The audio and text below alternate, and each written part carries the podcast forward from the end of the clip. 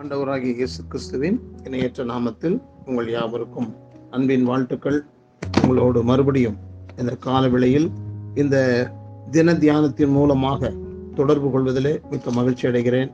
ஒவ்வொரு நாளும் உங்களுக்கு வேண்டிய வார்த்தைகளை ஆண்டவர் உங்களுக்கு தந்து கொண்டிருக்கிறார். நீங்கள் பிரயோஜனம் அடைகிறீர்கள் உங்களுடைய வார்த்தைகளை கேட்டு நான் கடவுளுக்கு நன்றி சொல்கிறேன் மறுபடியும் இன்றைக்கு உபாகம் எட்டு மூன்றை வாசிக்கிறேன் கேளுங்கள். அவர் உன்னை சிறுமைப்படுத்தி உன்னை பசியினால் வருத்தி மனுஷன் அப்பத்தினால் மாத்திரமல்ல கற்றுடைய வாயிலிருந்து புறப்படுகிற ஒவ்வொரு வார்த்தையினாலும் பிழைப்பான் என்பதை உனக்கு உணர்த்தும்படிக்கு நீயும் உன் பிதாக்களும் அறியாதிருந்த மன்னாவினால் உன்னை போஷித்தார்.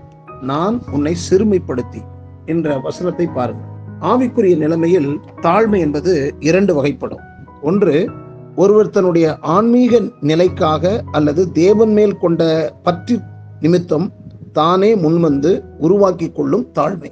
இன்னொன்று தேவன் ஒருவரை பலவித சோதனைகளை நடத்தி அனுபவங்கள் மூலமாக ஒருவருக்குள் ஏற்பட செய்கின்ற தாழ்மை.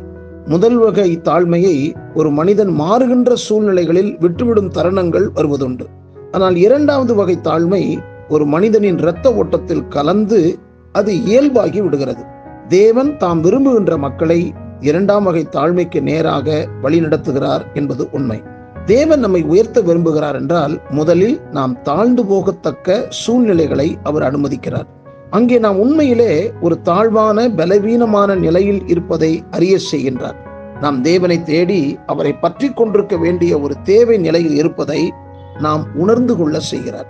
தாவீது துவக்க காலத்திலேயே தேவ பற்றின் விளைவாக தாழ்மையாக வாழ்ந்து வந்தான். கோலியத்தோடு பேசும்போது அவன் தேவனை உயர்த்தி தன்னை தாழ்த்தினான். ஒன்று சாமியல் பதினேழாம் அதிகாரம் நாற்பத்தி ஐந்து நாற்பத்தி ஆறில் எழுதப்பட்டிருக்கிறது.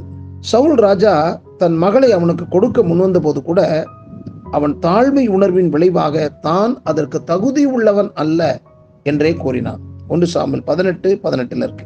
ஆயினும் தேவன் அவனை பலவிதமான சோதனையான பாதைகளை நடத்தி அவனுக்குள் இயல்பான தாழ்மை உணர்வு ஏற்படும்படி செயல்பட்டார்.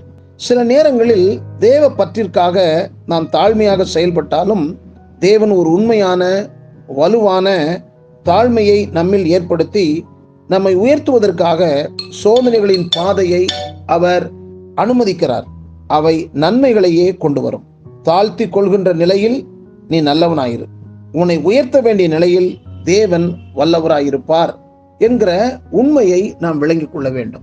ஆகையால் நாம் தாழ்மையாக நடப்பதற்கான பல தருணங்கள் நமக்கு கொடுக்கப்படுகிறது. அதை தான் இந்த வசனத்தில் வாசிக்கிறோம். அவர் உன்னை சிறுமைப்படுத்தி. சிறுமைப்படுத்துவது என்ன? அப்படின்னா என்னை உயர்த்த அல்ல என்னை தாழ்த்துவதற்காக. இங்கே அவனை பசியினால் வருத்தம் அடைவதற்கு செய்த காரணம் என்ன? அதை காட்டிலும் மேலான ஒன்று. அப்பத்தினால் அவன் திருப்தி அடையும்படி அதை உணர்ந்து கொள்ளக்கூடிய உணர்வு. ஆகையால் நமக்கு வரும் சூழ்நிலைகளும் பல காரியங்கள் என் ஆண்டவர் கைவிட்டாரோ அப்படின்ற ஒரு சூழ்நிலை வரும்போது நம்மை அர்ப்பணித்து அவருக்காக வாழ பிரயாசப்படுவோம்.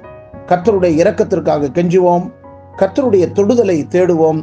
அனுபவிப்போம். ஆண்டவர் உங்களை அற்புதமாய் நடத்துவாராக. ஆமேன்.